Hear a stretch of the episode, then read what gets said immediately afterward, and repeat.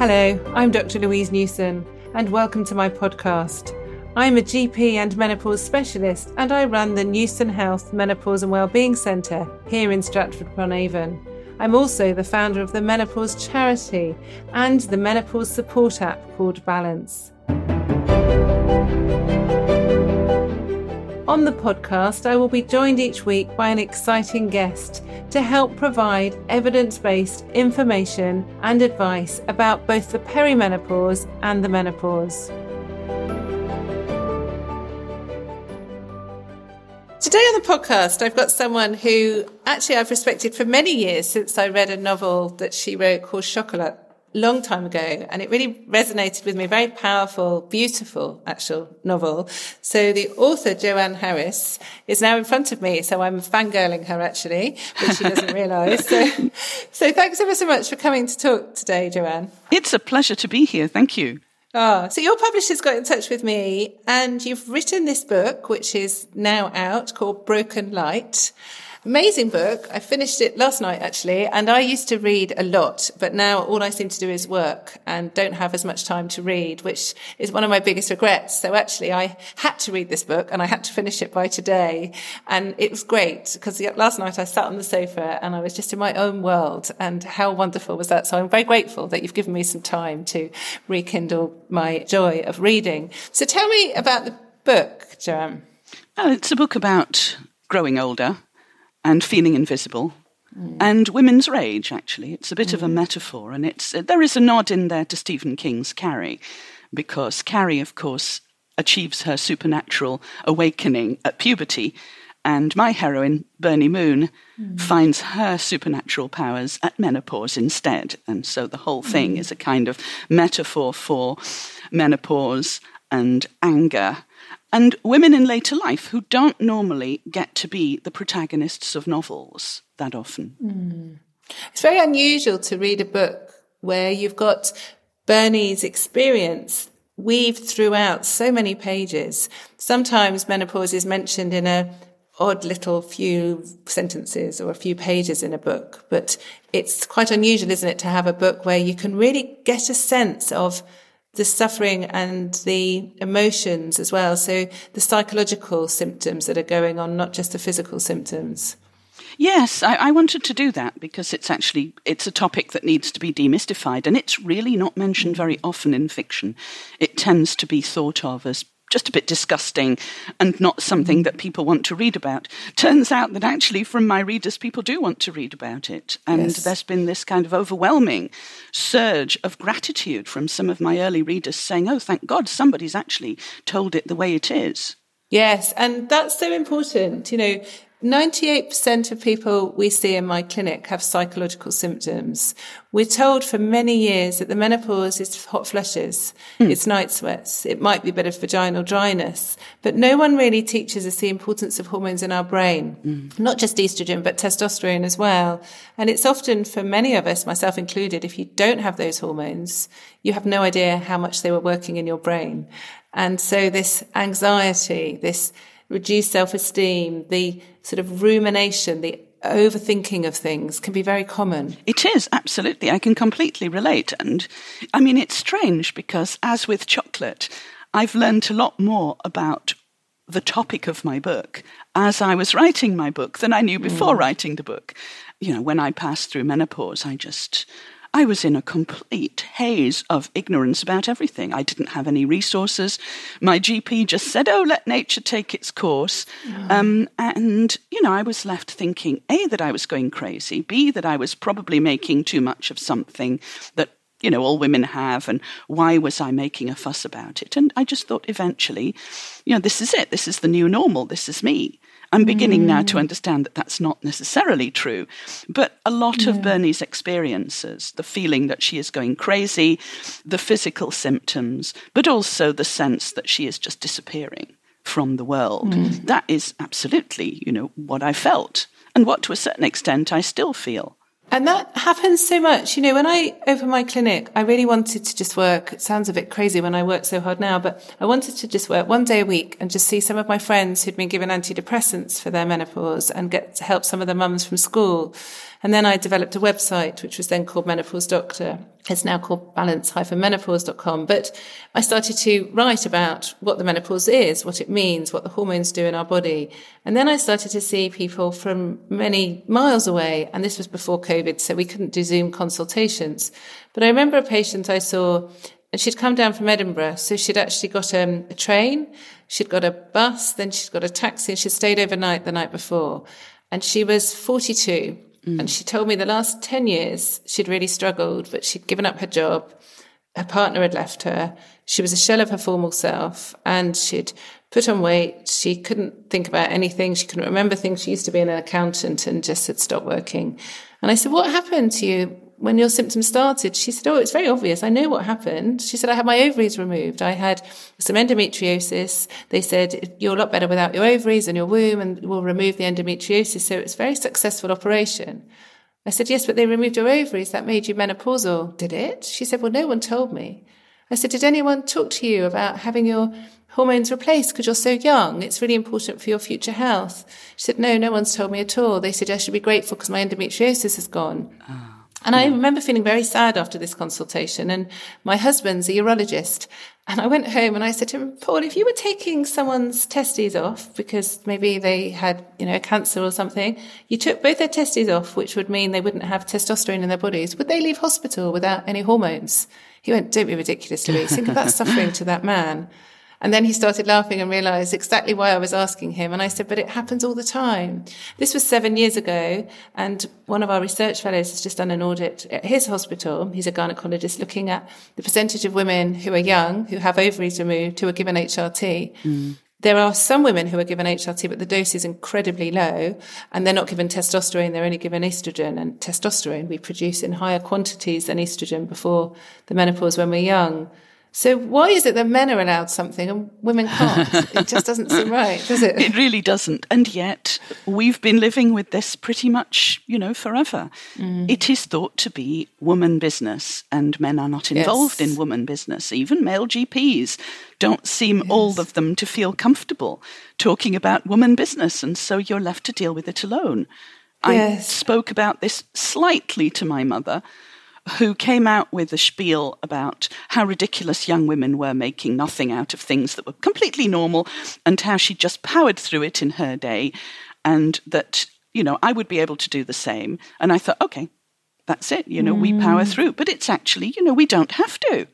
No, and I think this whole narrative that women have to suffer yes. seems really sad. You know, I, it's very in, biblical. In old, yes, it is biblical. And in the old days, you know, periods were cursed, weren't they? Of course. You got your curse. Well, and then now it was the change. Well, what are we changing into? We're changing into something that is a shadow of our formal selves for a lot of people. Some people feel very invigorated without their hormones, but they are the minority. Mm. We know that many people have symptoms. And in fact, one of the pieces of research I'm presenting next week is a survey of nearly 6,000 women looking at unexpected symptoms of the menopause and muscle and joint pains, dry eyes, very common, itchingness of the skin, some of the mental health issues people weren't expecting at all. Tinnitus again is a very oh, common yeah, symptom. That too. Restless legs, poor sleep. Hey, all of this um, is sounding very, very familiar to me. so there's a I mean, we came up with 99 symptoms. If you look on websites, some people will say there's 87, there's 23, there's 64 symptoms. Actually, there's hundreds of symptoms because our hormones go all over our bodies.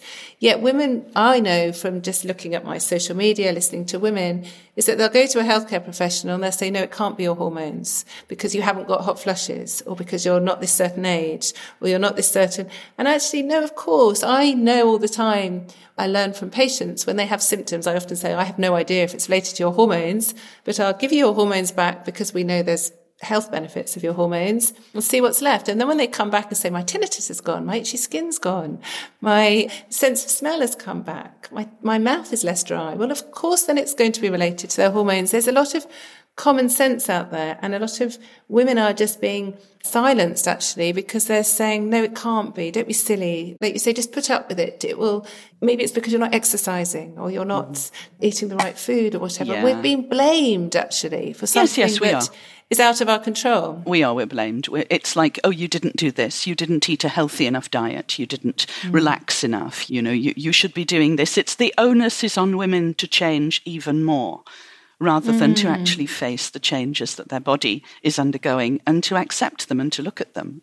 Yes, and that's part of such a bigger conversation globally as well. You know, my mission is to improve the global health of women. You know, obviously I'm starting in the UK, but a lot of the reach up with balance and the other work I do is reaching women and resonating to women globally. Mm. But I've recently been to Morocco for family holiday and we were in Marrakesh and we almost played a game with my teenage children. Let's spot the women what are the women doing? Where are they working? They're all hiding. Mm. Not they're all, of course, not all, but there's a significant number. And certain countries, they're still hiding because they become more invisible as they age. Sometimes they have other commitments, of course, at home.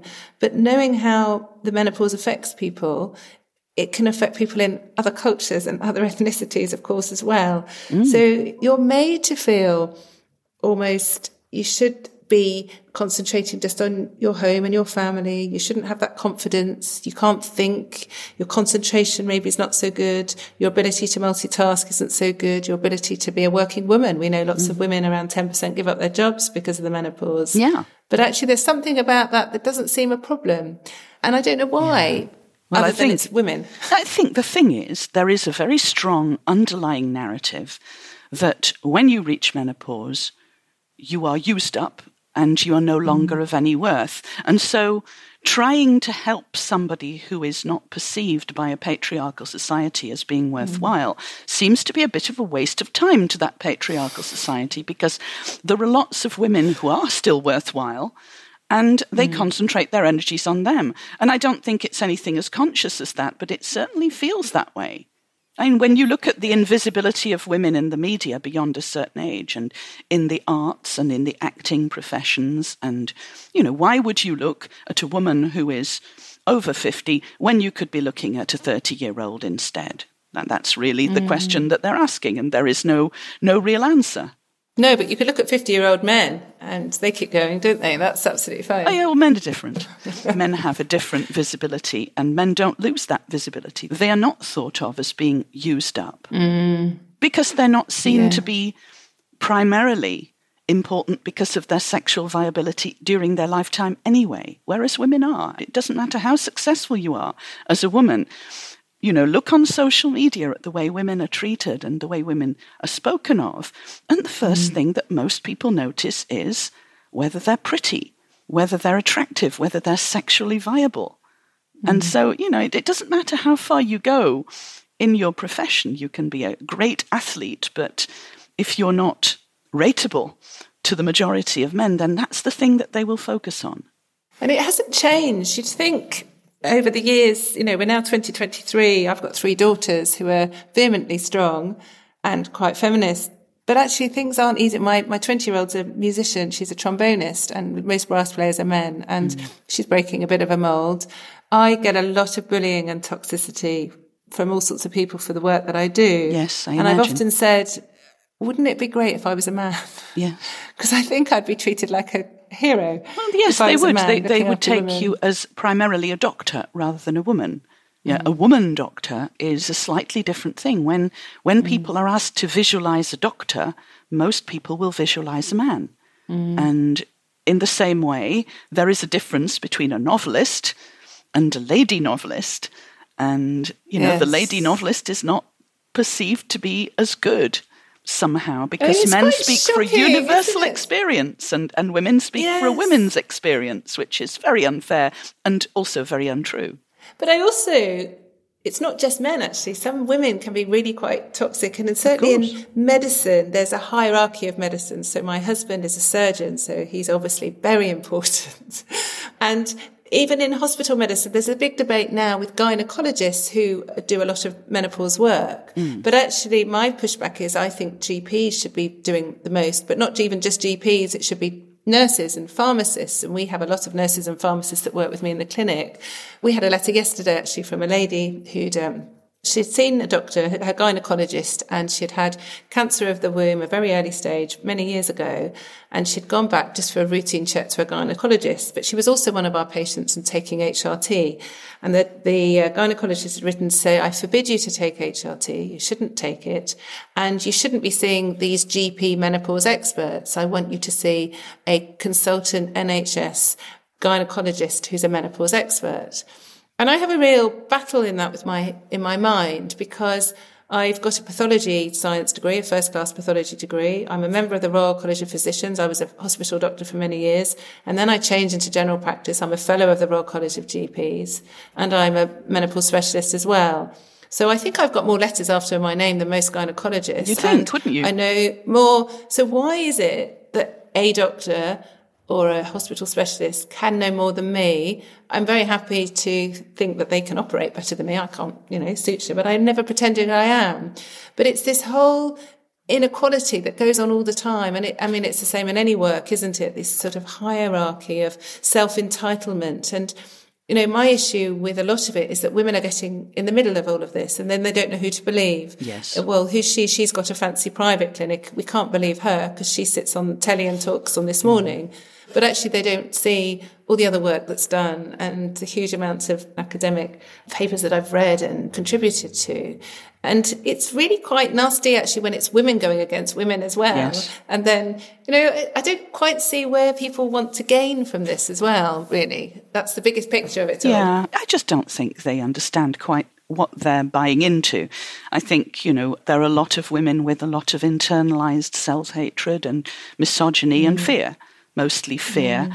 That actually they have more power than they think they have. Yes. And that's something that sometimes is a bit frightening and needs to be explored. Actually, this is what my book is all about the fear yes. of women's own power and how yes. we retreat into our little boxes and we don't examine the actual influence that we have over the world and other people because it's scary, because the repercussions are scary of having power and exercising it. And sometimes it's better just to do what the patriarchy tells you. Yes. In short term, it is. Obviously, in the bigger picture, it isn't. But I felt that with Bernie in the book. I felt really sorry for her. I wanted to get her into my clinic and help her. I wanted to talk to her. And, you know, lots of people we see in the clinic, even before we talk about treatment, they just thank us for time. They thank us for giving an explanation, for knowing there's a reason for their symptoms and a reason for some symptoms that they don't even realize are related to their hormones. But it's that understanding that they've perhaps not had from other people. And I think even with Bernie, she needed somebody to just take her to one side and say, this is what's happening. These are choices for you. You don't have to be feeling like this. She absolutely did, yes. She should have met you, really. yes. So, way you write is just so beautiful. And I do want to ask you about chocolate because I don't actually eat chocolate because I have migraines and they trigger migraines. No, I don't eat that much of it either, astonishingly. But when I read the book, and I can still almost taste the chocolate when I even see the cover of your book. And it's not a particularly long book, is it? No, not especially. Were you surprised that the reviews that it had, it went into a film, which obviously the film was brilliant, but not as good as the book. The books are always better, aren't they? But the response that it had from people was quite something, wasn't it? Did, did that surprise you at the time? I was incredibly surprised because I'd been told that if I wrote things like that, they wouldn't sell. Oh, and really? that they weren't fashionable. And I just Gosh. ended up writing. I've always written what I wanted to write at any mm. given time, and that happened to be what I wanted to write. And I was lucky enough for it to be, I think, different enough from what was fashionable and what was expected mm. to attract somebody's mm. attention. And then it became a word of mouth success. But I wasn't, yes. no, I wasn't thinking about it at all. I just thought, hey, what if I wrote a book that was a kind of metaphor for tolerance? Mm. And it, I'm, I'm quite keen on the idea of using magic or mm. some kind of supernatural power as a metaphor for something else. So actually, you know, mm. broken light and chocolat are not a million miles apart in that respect because both of them have a central metaphor which is about women's magic, women's power, mm. and yes. how it's expressed. Unfortunately, poor Bernie's power is not expressed through chocolate and doesn't generally bring people joy or even bring her joy. But mm. that's really how it works. She has this inner fire, which comes out in these hot flushes or flashes, as I call them, because I want yes. to make the distinction between the symptom and what she is actually experiencing, which mm. is much mm. more of a, a neurological process and possibly also a paranormal process. But yeah, I mean, I, I just mm. love writing about that sort of thing and the way different people perceive their world. Mm. And it's very interesting because this book obviously talks a lot about the menopause. I've brought a book out recently called The Definitive Guide to the Perimenopause and Menopause, and it's got into the number 10 Sunday Times books. But I was talking down in Waterstones at Piccadilly two nights ago at an event, sold out event, and they had some books left over. So they said, Can you sign them? And I said, Yes, of course. I said, Where are the books going? Oh, they were going up on the third floor. I said, Right, it's a Sunday Times bestseller. Is it not going on a table at the front of the shop? I've come all the way down to London to do this. Mm, I have to talk to the manager. And I know it won't be. It will be down in health and well-being under pregnancy books in the corner. And, and something that affects 51% of the population, I think, deserves to be on a table. It really does. Yes, it does. And I've said to the publishers, can it go into Tesco's and Asda and Sainsbury's and the supermarkets? Oh no, they're not keen on that. They like diet books. They like cooking books. It's so because it's, it's not seen as an upbeat topic. It's seen as a no. bit of a downer, and people don't want to mm. think about it because you know, it depresses them and frightens them to think about it. But actually, those are the things we should be demystifying. Absolutely. And they, they are the things, they're the conversations we should be having because all these diet books and these other self help books are seen to be hopeful. But actually, this too mm. is self help. And, Absolutely. you know, people are living longer and longer nowadays. You know, you can mm. expect to live another 30 odd years after you hit menopause. You know, you want to be happy yeah. during that time. You want and, to be healthy. And that's Absolutely. And so one of my research interests is um, inflammaging and longevity. So we know that hormones are very anti-inflammatory in our body. And so we know that women who take hormones have a lower risk of diseases. And it's not about the age that we die. It's the journey to mm. get to that age. Yeah. And it's about being as healthy as we can because also none of us want to go to doctors. None of us want to be ill, of course. But I'm very scared of osteoporosis and I'm also quite scared of dementia. I've doctored enough people in nursing homes who have both osteoporosis and dementia. And, um, you know, ways of reducing risk of disease are really important. So it shouldn't be seen when you talk to men about menopause, people think, oh, it's just women who are a bit annoying and women moaning. And, women, yeah, old totally women is. moaning, basically. That's what they think yes. it's going to be. But you also think it's actually women who aren't having sex. That's quite a big thing. Yeah. And women who aren't putting back into the economy because they're giving up their jobs or not going for a promotion or going working part time. So that's the only way I think people are thinking about it. But, I think so too. Yeah, and I think wrong, there's but... a, yeah, absolutely, and and there's also a kind of disgust mm. in women's bodies and what they do. Yes. Disgust based on ignorance, and this is a disgust that goes to old women and fat women and women with different mm. bodies. And, mm. you know, we don't want to see them apparently, and we don't want to talk about them. Well, you know, it's time yes. we, we changed that. Absolutely. I mean, we've just funded a surgeon in Uganda to complete her training, and she does a lot of work for women who've had fistulas in pregnancy. And obviously, when you've got scarring in your perineum, when you become menopausal, the tissues can become very thin and fragile. And a lot of these women have urinary incontinence. If you have urinary incontinence in some places in Africa, you can't go to church, you can't course, have a yes. relationship, you can't have a job. And my husband's a urologist. He does charity work in Africa. He's just come back from Malawi. And he does amazing reconstructive surgery that means that these men don't have to have catheters. And it's incredible because then they can get back to work and everything else. He went with some women, female surgeons who were looking at the scoping for helping females with surgery. I said, why don't they just have some hormones? If they had some hormones vaginally, it would really help urinary symptoms without the need of surgery for many women. I oh, can't do that. It's too expensive. Can't do it. It's dirt cheap over here. And it would be transformational for these women, but they can still hide. It doesn't matter if they don't have jobs in the same way that for men. And it's, um, this is where I'm talking about a global problem but women aren't listened to. It's like it's well, it's just one of those things, isn't it? Yeah. And then you know their life expectancy isn't as high as over here. So yeah. does it matter that they have urinary symptoms for less time? of course it does. No yes, it does for a day in my mind. so there's a, a lot we need to change. I mean, how do you see the future? I mean, do you see that? women are listened to more? Do you think they're becoming less invisible or more invisible, Joanne? Well, it depends on which women. I think both of us are white women with a platform, and we have voices which are likely to be heard more than if we weren't. But I think it's important for us to understand that when we see progress, we generally see progress for ourselves, but we also have to look mm. to see if other women are also making progress. So it's interesting that you're talking about women in Uganda because very clearly there isn't a lot of progress being made for them. And we have to see this as a, a women's problem, not just a, a you and me mm. problem. So I'm mm. hopeful mm. because we're having this conversation. And I don't think that 20 years ago we would have been. I'm also hopeful because other high profile women in the media and in the arts are also talking about this. Mm. And I'm hopeful because a big movement like Me Too has empowered women to use their voices at a time when I think some of them thought that they didn't have voices. And that too is important. Mm. But I mm. think any progress is slow.